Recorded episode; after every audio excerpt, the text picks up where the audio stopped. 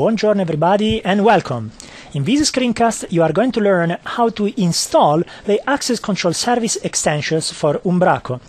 The ACS extensions for Umbraco enhance your Umbraco 4.7 installation with advanced authentication and authorization capabilities. So for example, you will be able to accept users from Facebook, Windows Live ID, Google, and Yahoo without asking them to create specific passwords for your website. You will also be able to integrate with Active Directory and various other business directories as long as they are capable of federation. And what you see here is a part of our documentation that you can find both on Codeplex and in the downloadable source code of the extension. And in fact, what you are seeing here is the video in this part of the documentation. And without further ado, let's get started. We are going to start by installing Umbraco. Normally, you would already have your own instance and you can add the extension on top of it, but here we are just starting from uh, square zero. So let's start just by going through Web PI to Umbraco as you can see here, the experience through Web PI can be super straightforward. I can just launch the Web PI. And here I have my Umbraco. I'm going to install it on IIS. Good. And just like that, I can download what I need here. I already created a website for it and here you need to add some details about where you want to keep the data for your new Umbraco installation. And so far nothing strange. This is exactly what you get out of the box with Umbraco. Let's continue. And now the system is uh, downloading the Umbraco CMS it will configure the database according to the credentials that I gave. Then will be just on our way.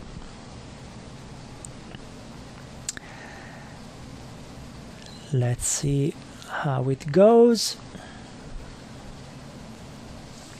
And we are there.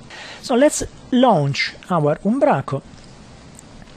And now the system will walk us through the classic configuration here. Take a look at those steps because later this will be important. Let's get started. Yep we like the license, we want to configure the database, so now the system is just going to deploy a basic database version. We want to create an admin user. For the purpose of this demonstration, I will keep a very short password. Don't do it at home. Use a powerful password. Use a strong password. And here, starter kit, we want something very simple. And uh, let's pick a very basic skin. And of course here being this a CMS you have complete freedom about how it will look like. And it's done. Let's just take a look at our website to see how it looks like. Great. Let's just keep it this as is. Okay. And this is uh, how our website looks like so from now on, we have our Umbraco installation. If you already had your Umbraco instance, you could have just skipped to this point. So let's close. And uh, let's go in Visual Studio. Let's close everything. And let's open in Visual Studio our newly created instance. So File, Open, Website, and here it is. Now, I'm installing these uh, on a website that already have an SSL binding. And also this SSL is already correct. Let's say that uh, the certificate is good and uh, it is for the correct address. If you are going to install these from scratch, you will likely get some browser warnings. That's perfectly normal. As long as when you deploy to its final destination, your website, you use the correct certificate, then during development, that's fine. In fact, since we are going to do security, we need to do some SSL here. So I need to enable this for our Umbraco. True. Okay. No, we just want to save this file. Perfect. So now for installing the ACS extension, all I need to do is to just go to Tools, pick the Library Manager, and add a NuGet package. Now, at the time of recording, this is still on a uh, local feed for me. It's here. But uh, once uh, you'll see this video, it will be in the NuGet library. So you'll just be able to come here, hit ACS, and you'll find the Umbraco extension.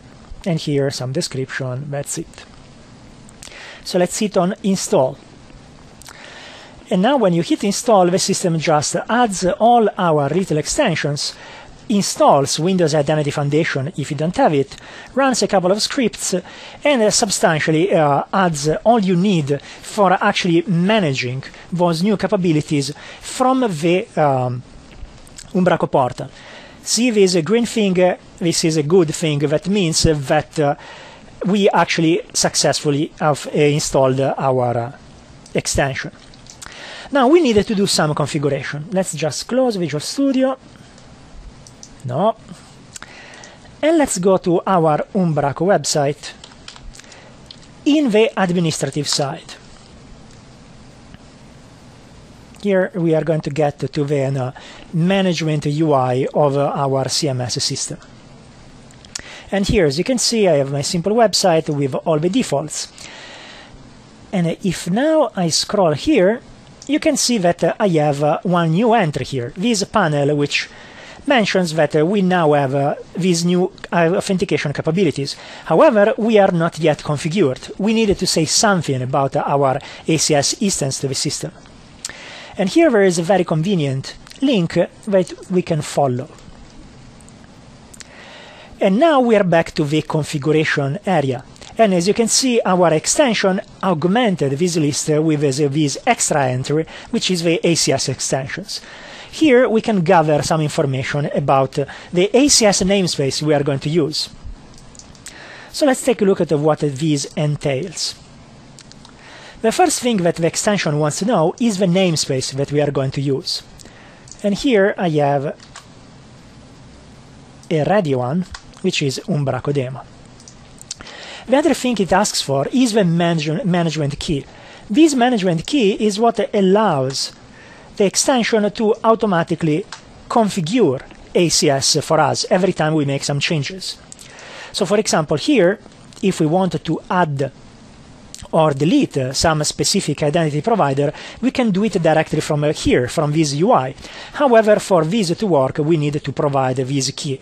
If we choose not to provide it, it will work anyway. We simply uh, will have to change those settings directly from the ACS portal. So let's say that we also want to add one Facebook application. So here I have some data about my test application. This is just what you would add in Access Control Service. And the last thing that we needed to add are the settings from one email server. Those are settings that you could uh, just uh, as easily use with uh, Umbraco itself for notifications and similar. Here we use those settings for sending invitations to our social users. So if you don't provide those uh, information, then uh, the system will not be able to send uh, those emails. So here I'm adding my test server, but you could add your own. And it's done. Once I hit install, the system takes all that information, changes the uh, configuration of your Umbraco settings. It actually reaches out to the access control service and it's using the namespace key that I provided. And now that namespace is ready to actually send the tokens to my Umbraco extensions. And that's great. And now at this point, I'm just in my environment. So now I can just close this. I can do a couple of things for refreshing this UI. And in fact, now I'm back in my content area and I no longer have a warning.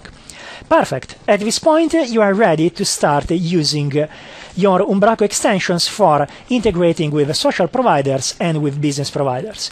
In the next two videos, we will show you just how. Thank you.